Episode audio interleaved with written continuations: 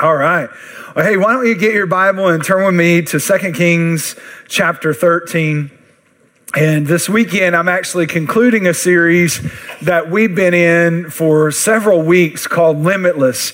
And what we've been talking about is the fact that we are not limited by the world that we live in. We're not limited by the family we came from. We're not limited by the education we have. We're not limited by the situation or the circumstance that we are going through or the things that we have gone through. We are not victims. We are victors. And when Christ said you can do all things, or when the Bible says we can do all things through Christ, the Bible really is true. And so because we have a limitless God and, and we are in a limitless kingdom, then we don't have to be limited. We can do everything God says we can do. We can be everything God says we can be. And we can walk in the victory that God wants us to walk in. We get to win because God says we get to win. Does that sound good to everybody? And so we've been talking about the fact that we don't have to be limited by circumstance or past or even present. We're not limited by the neighborhood we're in, the job that we have.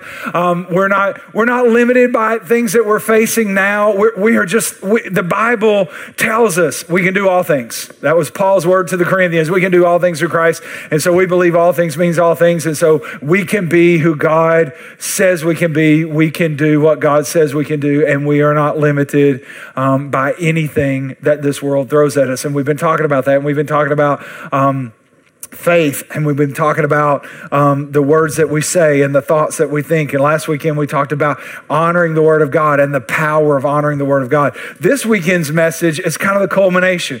In fact, if I if I were to say this way, when when I'm just so you know, when I design a series, it for me it's it's it's kind of spiritually intense and what I mean about that is I don't just sit back and think, what are some good things to talk about and then write some messages. I actually feel like I have a word from the Lord and then I build a series around the word from the Lord.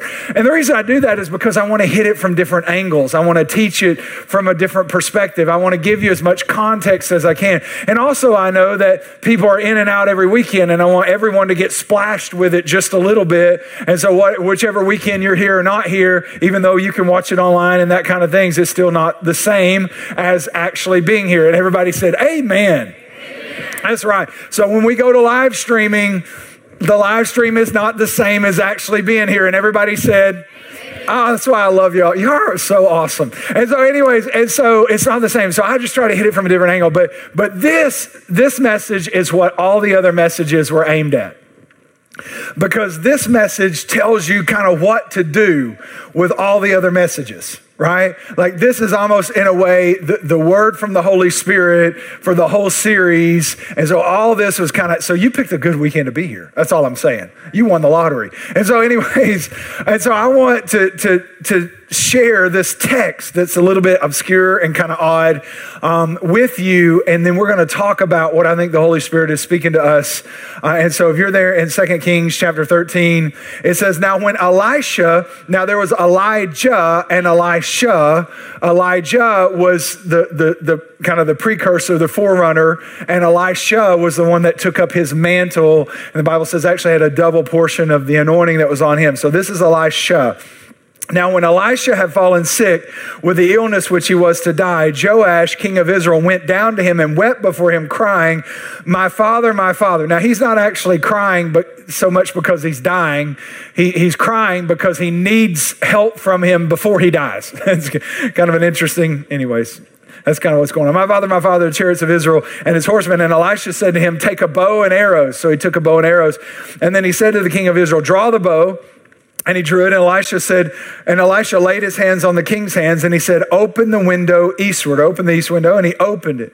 And then Elisha said, Shoot, and he shot. And he said, The Lord's arrow of victory, the arrow of victory over Syria. For you shall fight the Syrians in Aphek until you have made an end to them. How many would like to make an end to one of your enemies? And he said, Take the arrows. And he took them and he said to the king of Israel, Strike the ground with them. And he struck it three times and stopped. And the man of God who's about to die got angry and said, You should have struck the ground five or six times. Then you would have struck down Syria until you had made an end of it. But now you only struck down Syria three times. So Elisha died and they buried him. It's kind of an interesting text And so I just kind of want to talk about it. So, and essentially, here's what's going on. We have Israel, and, and Israel is being attacked by the same enemy they're always attacked by most of the time, and especially in this season. And so it's the Syrians again, and they are coming at them different ways, constantly harassing, constantly threatening, constantly waging war. And so here is an overwhelmed king and he's like, here comes the enemy again, and they are besieging us. They are attacking us. They will not stop. I don't know if any of you know what it's like to continue to face the same enemy over and over. Like the car broke down and then the dryer blew up.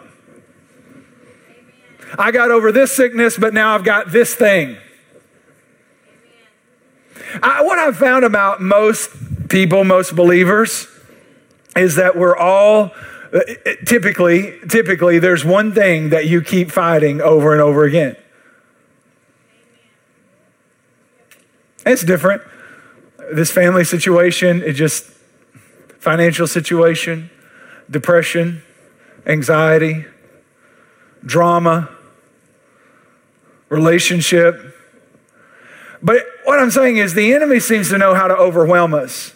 And once he finds something that works in overwhelming us, he keeps he keeps firing that cannon, if you will. He keeps coming at us from that direction. Now, I don't know, but maybe somebody in the room knows what it's like. like every time I think I've gotten, oh, every time I think I went, here comes this thing again.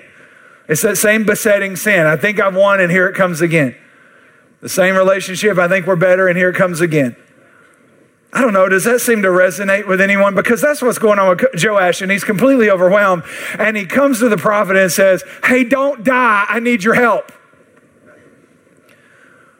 Because what he knew is that Elisha represented the word of God. And Elisha and his words from God not only was the promise of victory, but many times was the protection from calamity. Because Elisha was the one that seemed to always know what the enemy's strategy was. It's a great picture, really, when you think about it. Here's someone who's a prophet, so he represents the Word of God, and the Word of God seems to always reveal the enemy's strategy. That's why, why the Bible says we need to know the strategies or the devices of the enemy. Well, how do we know them? The Word of God. Like, you, you could, some of you may just need to take this one home, but God's kind of given you the Bible, not only because it's a good book, but it also reveals how the enemy works, and you need to know how the enemy works. Because, see, being a believer, just like Joash learned, it doesn't mean the enemy's not going to attack. But when the enemy attacks, if you have the word of God, it reveals how he's going to attack and how you win.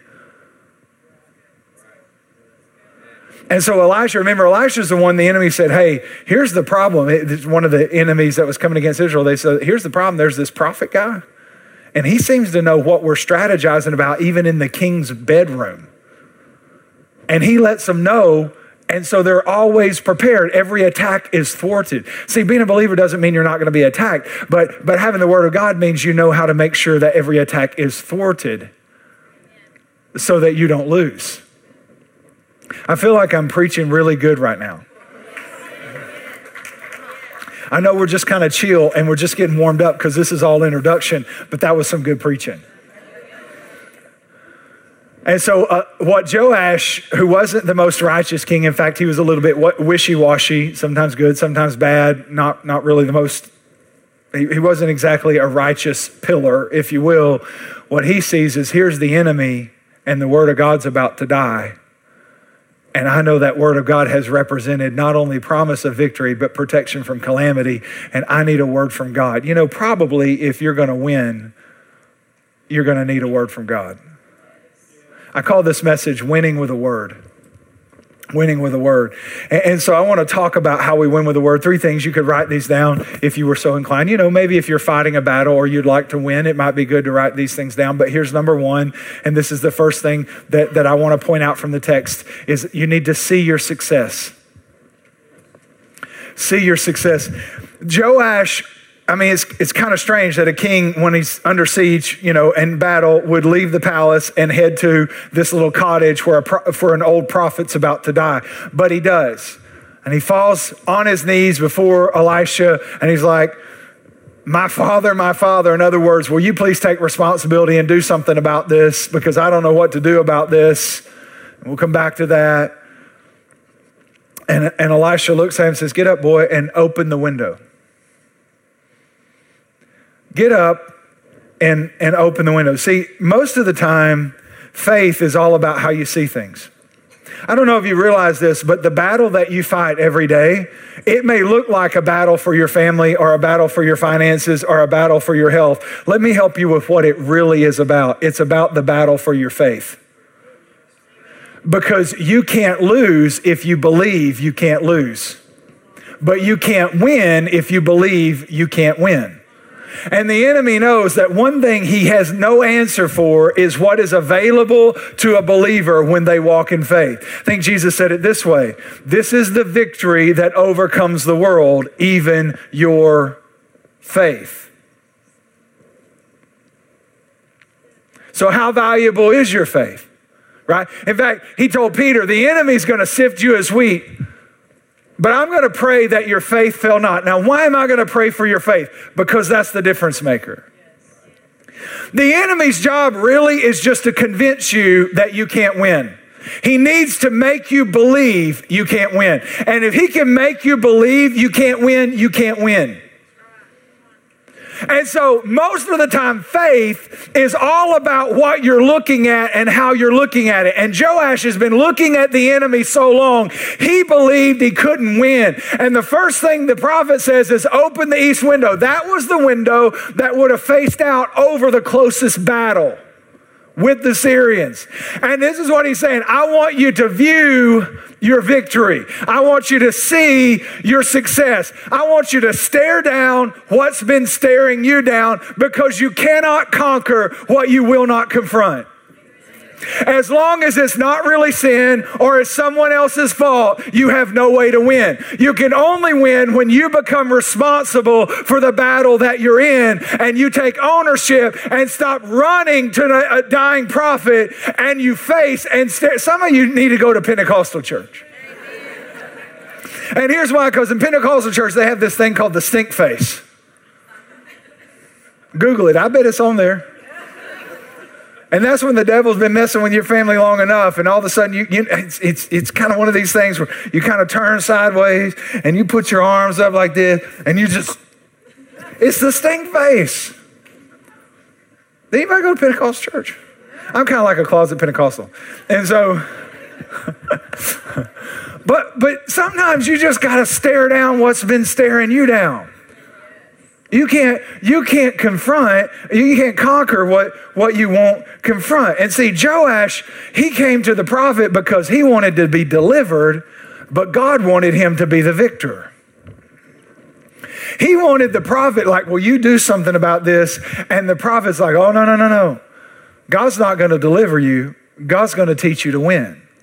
See, I think sometimes we, we in our own Christian lives, every time we're in battle, we think the only way out is for God to do something to deliver us, when truthfully, God's trying, trying to teach us how to possess our promise and how to walk in victory.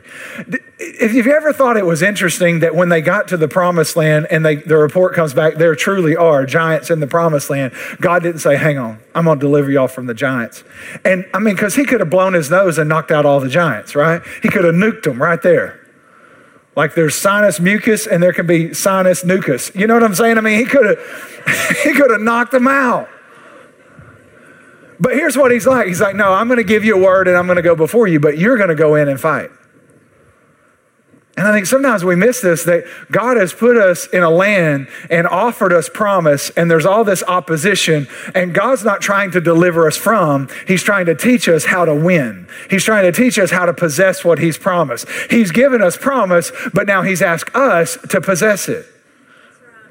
There are times by His mercy and grace that He will lead us around battles and, and that He will deliver us from. But the Bible says when you pass through the flood, not when I deliver you from it. When you pass through the fire, not when I, when I squelch it.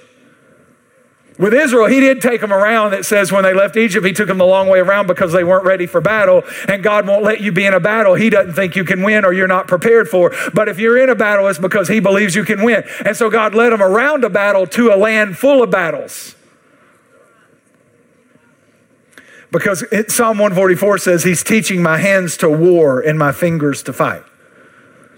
You got to understand, God doesn't want us running from the battle, nor is God going to come fight the battle for us. God has actually equipped us to win the battle. And maybe a lot of us sometimes spend so much time praying that God would go win the battle for us when God's like, no, no, no, open the window because I'm going to give you a new way of seeing it so you can see your success. I want you to view yourself in victory. I want you to see yourself win. I want you to confront what you're running from. And so he says, open, open the window. You know, I, I think that, like the mouth and the mind, the imagination can be used and redeemed for the purposes of God. And, the Bible doesn't talk a lot about the imagination. In fact, I grew up in, in the King James Version. That's kind of a weird way to say it. I grew up in the King James Version. But I grew up hearing the King James Version of the Bible. In the King James Version, I, different versions vary. In the King James Version of the Bible, which is kind of an exact equivalency, so they tried to do word for word. Um, New King James is the same way, American Standard. Those are attempts at a word for word translation. Um, whereas, like your NLT is is kind of like a dynamic equivalency. It's thought for thought. And then the me- the Message Bible. Um, you know, that's kind of like texting it. And so, um, IDK. Anyways, um, so um, anyway, no, it's still good. If you read that, nothing against that. But but I know in the King James Bible, it's eight times the word imagination. Most of the time, it's in a negative context, but it doesn't mean the imagination is bad. It means the way it's it's talking about the way it's being used. For instance, Paul says, casting down the imaginations that exalt themselves against the knowledge of God. It's not saying your imagination is bad, it's saying your imagination can actually work against what God wants to do. Like, you know, when you sit around and imagine how you're going to fail. See, I'm t- telling you to see yourself successful. You know what worry is? Seeing yourself failing. Um, and, so I think the imagination, in fact, let me give you the scripture. This is pretty cool. First Chronicles 29 18. It says, The Lord God of Abraham, Isaac, and Israel, uh, our fathers, watch this, keep this forever, watch this, in the imagination of the thoughts of the heart of your people. The imagination of the thoughts of the heart. It, okay, where is faith? The center of faith is always the heart. You believe from the heart. Romans, you know, 10, 9, and 10. You believe from the heart, right?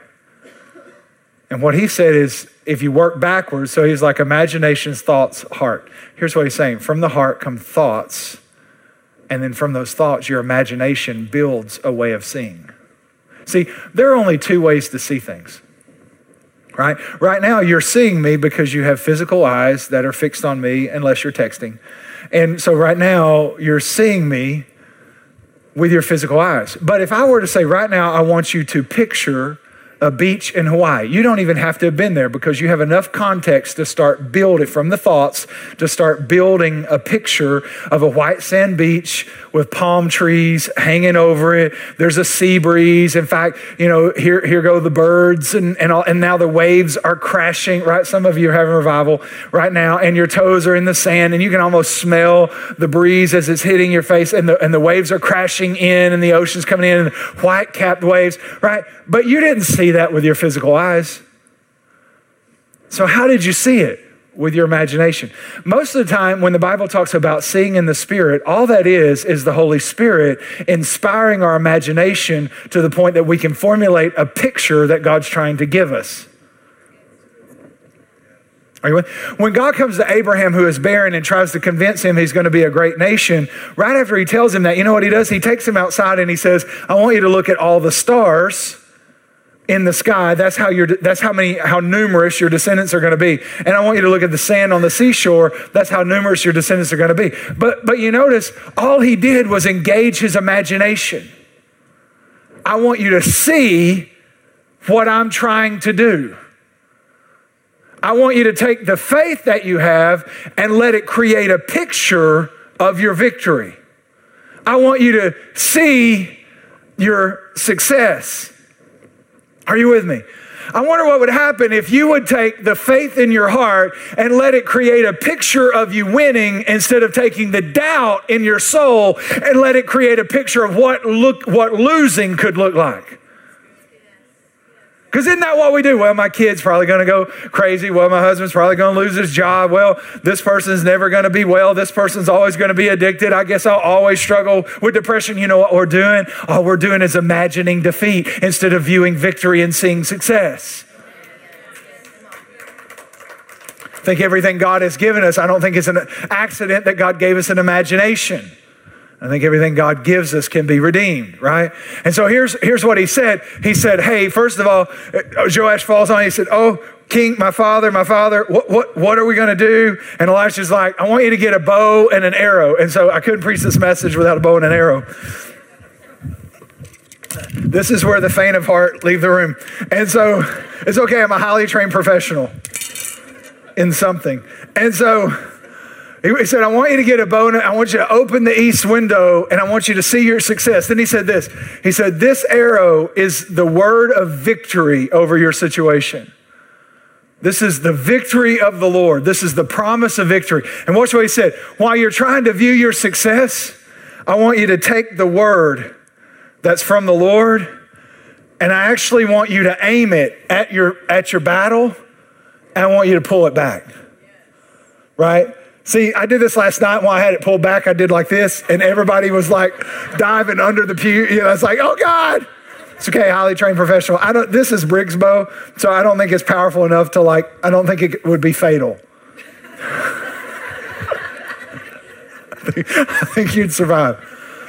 But think about this. Listen, here's the reality of this. He said, hey, if you're going to see yourself successful, here's the key component. You've got to aim your word at your war. The word cannot accomplish what it needs to accomplish until it's sent. Isaiah 55, my word will not return void to me, but it will accomplish the thing for which I sent. Do you know send is an archery term? It's also a sniper term, which turns me on a little more, but but send it just means release it. Right?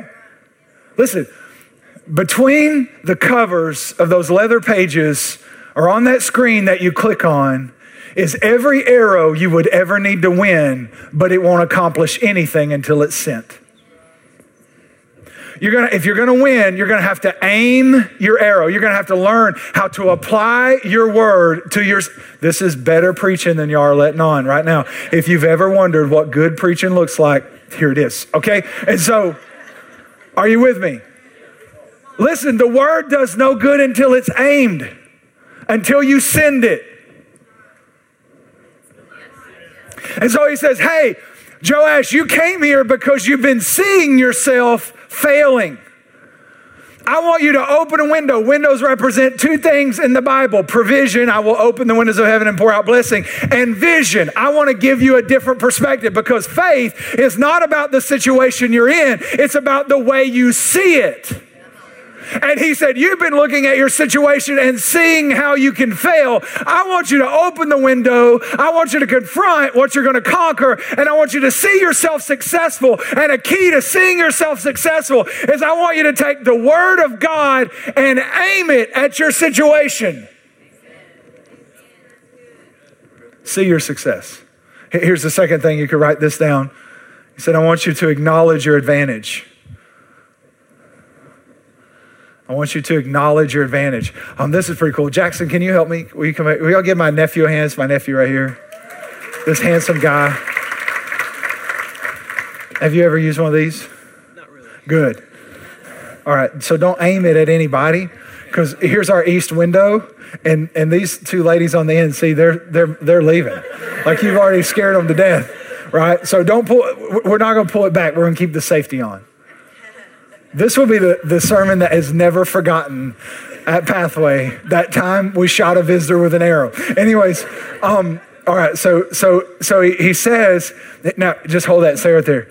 So the king comes to the prophet, and the prophet says, This is first thing I love. He said, He said, King, King, our prophet, prophet, father, father, the chariots of Israel. In other words, I'm overwhelmed, I'm in battle. And watch what he says. I love this. The prophet looks around and he says, Hey, pick up that bow and arrow. Now, here's what I love about that. He didn't say, Gosh, King, you know, um, I could probably help you if we had a bow and arrow. Can we get on Amazon, get that two day shipping, and try to get one here? Or we can go on eBay, but we don't have time to bid. We got to buy it now. Um, or maybe one of those garage sale Facebook sites. Maybe we can get on there and find a bow and arrow. I don't know if we had a bow and arrow. No, here's what he says. He looks around he's like, hey, get that bow and arrow. Here's what he's saying. What you need to win is in the same room with you, it's in your grasp. Here's what he's telling the king. Now, you had to understand, Elisha kind of had a track record for when people were overwhelmed, telling them, oh, the, the key to your victory is kind of right under your nose. Remember the lady that came to him and said, Elisha, Elisha, um, my husband feared the Lord, but he's died, and now my two sons are about to be taken by the creditors into slavery because I can't pay my bills. And Elisha said, Hey, you got anything in your house? Now, you think she hadn't sold everything in her house at this point to rescue her kids? I mean, she probably sold the furniture, they're probably sitting on the floor, right? You think she hadn't been through her house looking for something? And he said, Do you have anything in your house? And she said, The only thing I have is a little bit of oil. And here's what he said Go get some vessels, not a few. Why? Because the miracle's in your house. The problem is we forget we live in a spiritual world and we think we live in a natural world because when you really think about it, what does shooting an arrow out of a window have to do with defeating the Syrians until it's the end? Nothing, except it's a spiritual strategy. And most of you have been trying to fight spiritual wars with natural strategies because you see the natural effect of the spiritual war. The Syrians are attacking Israel not because they're Israel, but because they're God's people. It was a spiritual war. I think Paul said it this way we wrestle not against flesh and blood, but against principalities and powers and rulers of darkness in heavenly places. And I think what he's saying is hey, what you need to win is actually in your grasp.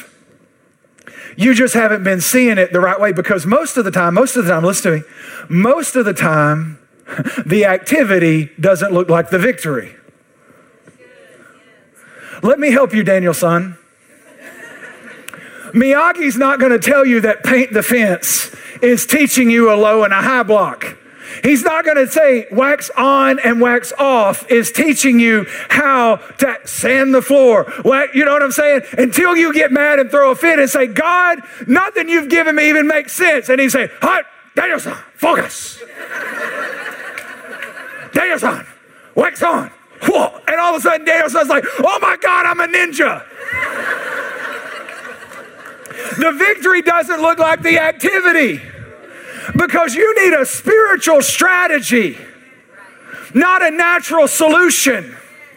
See, what makes this whole thing work, now hang on to this because it'll blow your mind. What makes this whole thing work is not it's an arrow and a bow. You ready, Joash? Come right here and, and, and aim kind of that. Yeah, there you go. No, no, don't pull it back. We don't have enough insurance. You just stressed your dad out. He's on the phone right now upgrading our liability insurance. All right, so all right, so so he comes over and he says, Joash, take this bow. It's just a bow and an arrow. You can't win a whole battle with one bow and an arrow, can you? But then he does something like this. He puts his hands on the king's hands.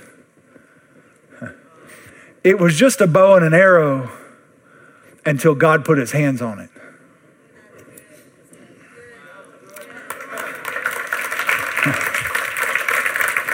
I think David said it like this when he faced the giant. He said, You got a spear and a sword and a javelin. But I come to you in the name of the Lord. And so it may look like in my hand I'm just holding a sling and a stone, but you can't see the hand that's on my hand. But I know there's a hand on my hand, and this isn't a stone anymore. This is a spiritual solution to a natural problem. And when I release this thing, his hand is going to turn this rock into a heat seeking missile that's going to take you down. And then I'm going to take your big sword and cut your head off because you are so dumb. That's what he was saying. It's just a, it's just a bow and an arrow. But listen, if you pick up what God has put in your hands, He'll put His hands on your hands. Moses, what have you got? I don't know, God. I got a stick. That's okay. I'll put my. You put your hand on the stick. I'll put my hand on your hand. And when God puts His hand on your hand, supernatural things happen. A cupbearer named Nehemiah becomes a construction genius. A second class citizen named Esther becomes the star class of the queen. A shepherd boy becomes a king, right? When God puts his hands on your hands, you're no longer limited to whatever you were naturally holding because the anointing of the Holy Spirit has come upon it and it will do what God wants it to do.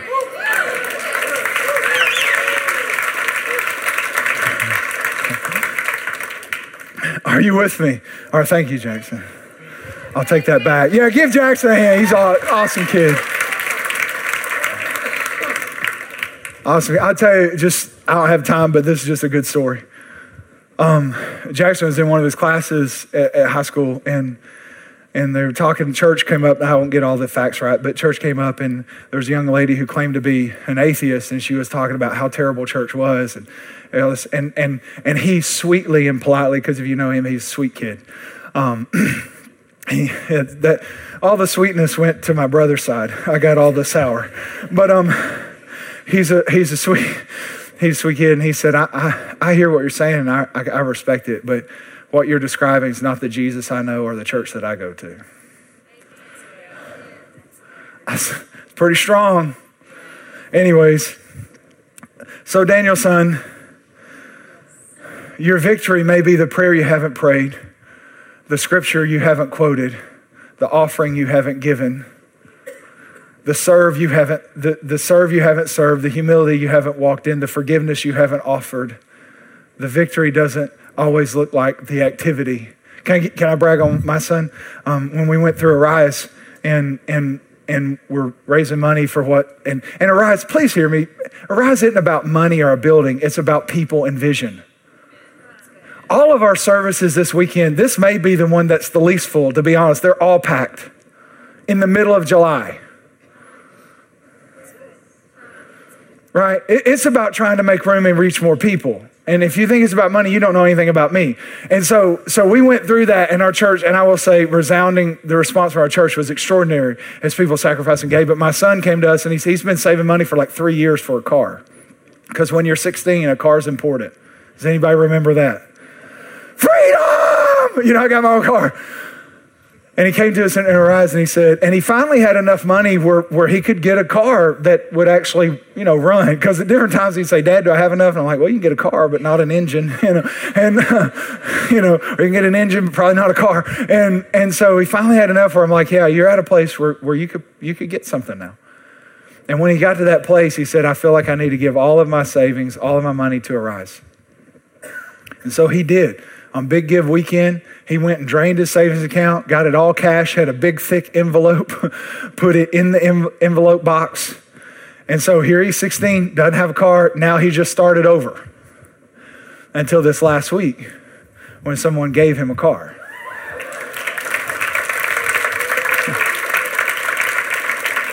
See, if I were a Pentecostal preacher, I would say something like, if what's in your hand won't meet your need, it must be your seed because the victory doesn't always look like the activity.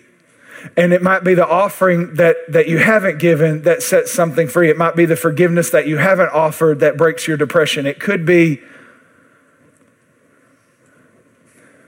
It could be the prayer you haven't prayed because you didn't think it was working. It could be the scripture you haven't quoted because you haven't studied the word yet. The victory does. It could be joining a serve team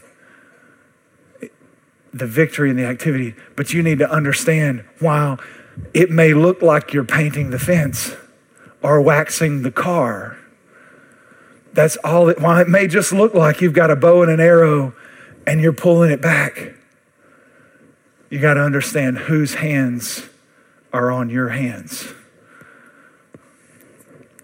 See, God will not do your part.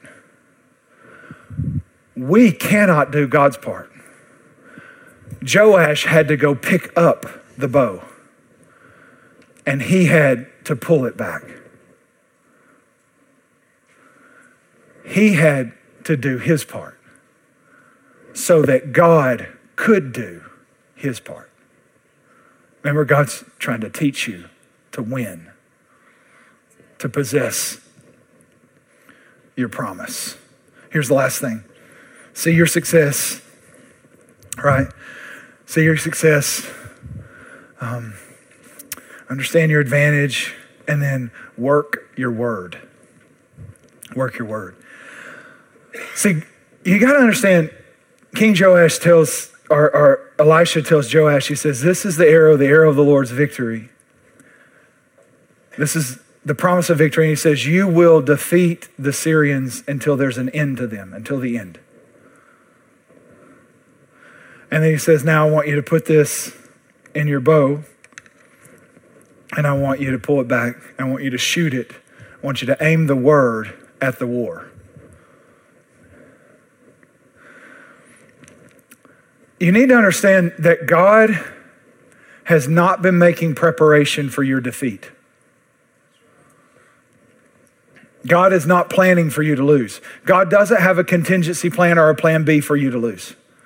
When you read the Bible, this is the victory that overcomes the world, even our faith. Um, in this world, you'll have struggle. Take heart. I have overcome the world. He always leads us in triumph in Christ. He leads us, God leads us in victory through Christ you are more than conquerors through Christ. There is never, there's not a word from God for you for your defeat. Why is it that God is never planning for us to lose, but we're always scared to death we're going to? Why is it that God doesn't plan for us to be defeated, but sometimes we make contingency plans to be defeated? Like you need to hear this. When he came to, when Joash comes, he's like, oh, the chariots, they're marching against Israel. The prophet didn't say, well, you know, in this life, king, there are just some battles you can't win, but it's okay. Everybody's going to be happy in heaven. That's not what he said. He said, oh, no, you're supposed to win until there's an end. That's the word of the Lord. That's the arrow of the Lord. You're going to win until there's an end to this enemy. That was the word of the Lord. There was no plan for his defeat. And God doesn't have a plan for your defeat.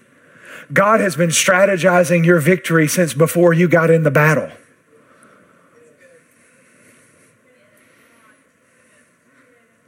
Just let it sink in. Because there's some people in this room, I think you're like, I don't think I can win. I don't think I'm supposed to win. I don't know how to win. And what you need to know, while the enemy is trying, to convince you you can't win, God has never had any other plan except complete victory for you. He always leads us in triumph. He always causes us to be the victor. We are more than conquerors.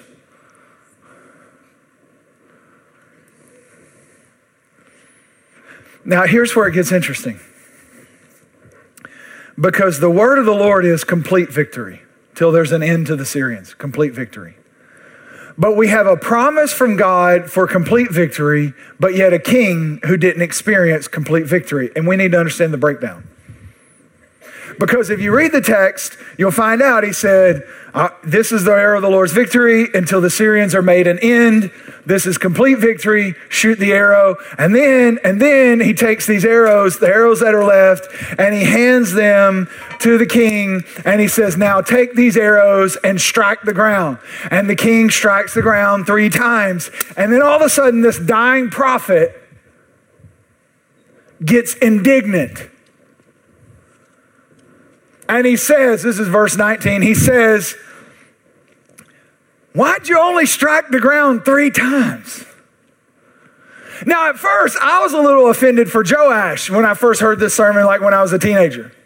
Because I'm like, hold up, he didn't tell him how many times to strike the ground. Why is God playing the guessing game with his king? But then I realized Joash was notorious for non responsibility. He was notorious for being apathetic. He was notorious for not following God fully. And then I realized, but wait a second, the prophet told him what the arrow was. He said, This arrow is complete victory. And he gave him the promise and then put the promise in the king's hands. See, God is only responsible for his word. He is not responsible for what you choose or choose not to do with it.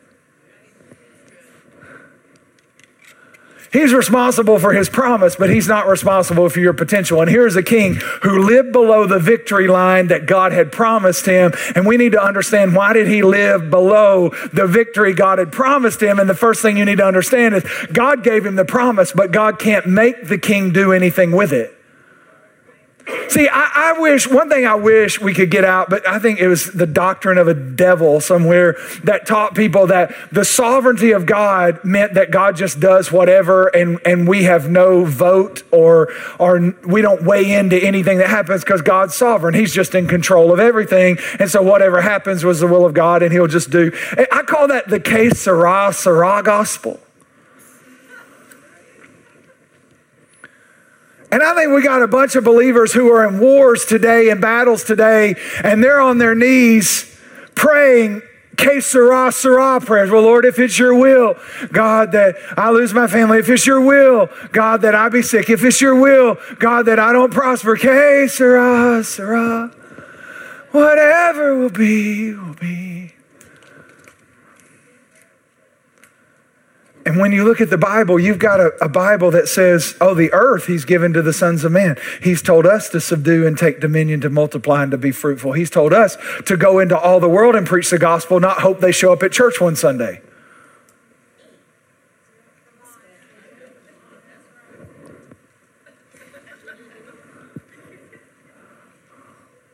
He said, go into all the world. Why? Because the world ain't coming to you. But no, we got this case right. Well, whoever God wants to be saved, they'll just find salvation. How are they going to find it? Paul said, How can they preach unless there's someone sent? Right, how can they hear unless someone preaches? How can they preach unless they're sent? Right, somebody's going to have to get off that blessed assurance and do something. And I think Joash hears the word from the Lord and he's like, Well, God's promised me victory, so what does it matter what I do with the word? What does my part? Remember, I can't do God's part, but God will not do. And so here's the thing God, God says, I'll give you a word. See, Joash came praying that God would do something. And God did. He gave him an arrow. Who was it said? I think this was a quote by some really smart person, but they said the reason a lot of people miss opportunity is it shows up in work clothes.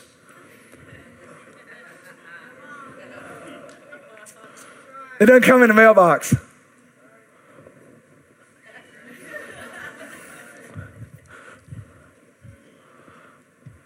And so here's what he said. He said, You got a word, but now put your overalls on and start working your word.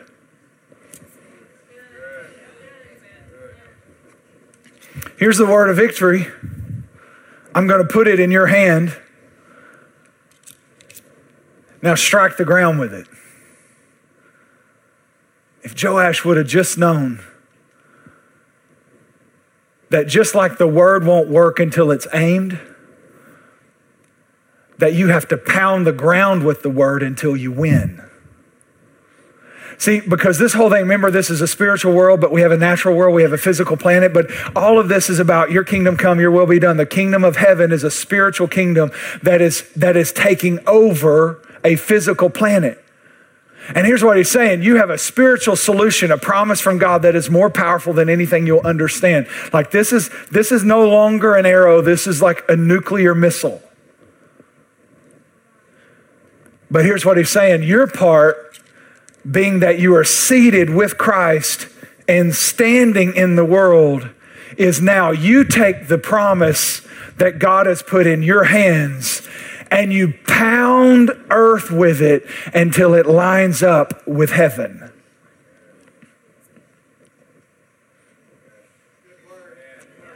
Yeah, I'm going to let it sink in because that was a good one. Did you hear what I said?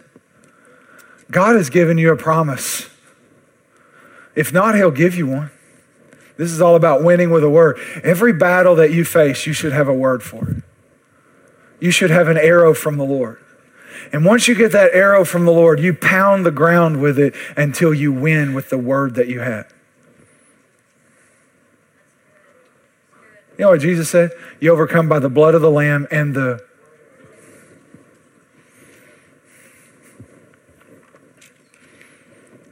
blood of the Lamb and the word of your testimony. Why does it matter what I think? Why does it matter what I believe? Why does it matter what I say? Because this is how I pound the ground. This is how I win with a word. And if you're in a battle today, you're going to have to open the window and you're going to have to see your success. And then you're going to have to understand your advantage. To have to acknowledge your advantage, the fact that God is going to give you a strategy and it's probably not going to look like what you think it needs to look like. Right? This is, we were talking about this in, in work. Can I just share something else? We were talking about this um, once a month. I meet with our, our worship leaders, and um, and I, I like to influence worship because I have a blueprint for it. See, because I have the imagination and the picture that God's given me for worship at Pathway. And we have an amazing, gifted, anointed team, and they're all amazing. And I love worship, and I love to sit down with them because these, listen, you got to understand our worship team, they're just not normal.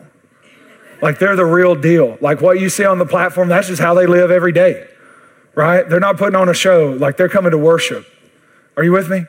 And so I get to spend time with them and we have a lot of fun. We do a lot of discussion, but we were talking about this and we were talking about how, how does, what is, what's worship really for? And one of the things we talked about, one of them said, you know, well, worship is one of the things we do, our, our praise, we're talking about praise. Well, we praise God after the victory. And I'm like, yeah. And then somebody said, yeah.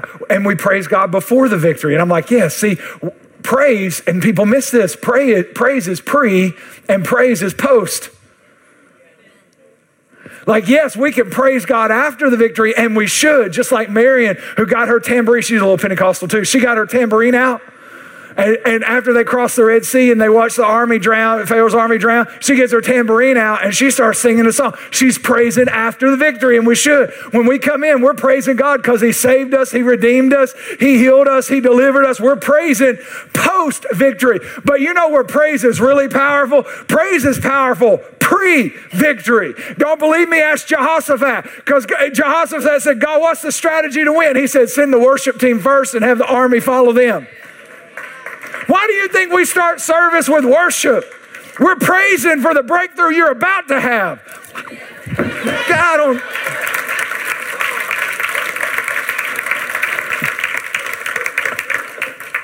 Sometimes I just don't know what to do with all the energy I have.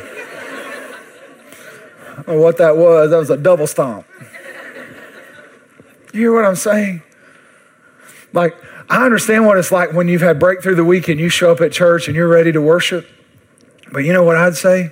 When you're in battle the most, that's when you ought to show up early and say, I'm going to praise, just like Jericho. I'm going to shout, then the wall's going to fall down.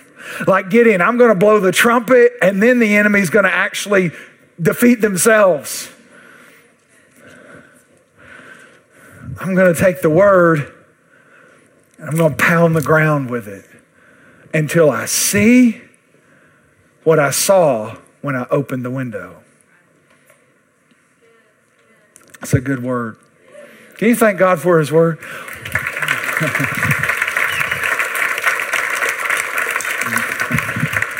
Why don't you stand?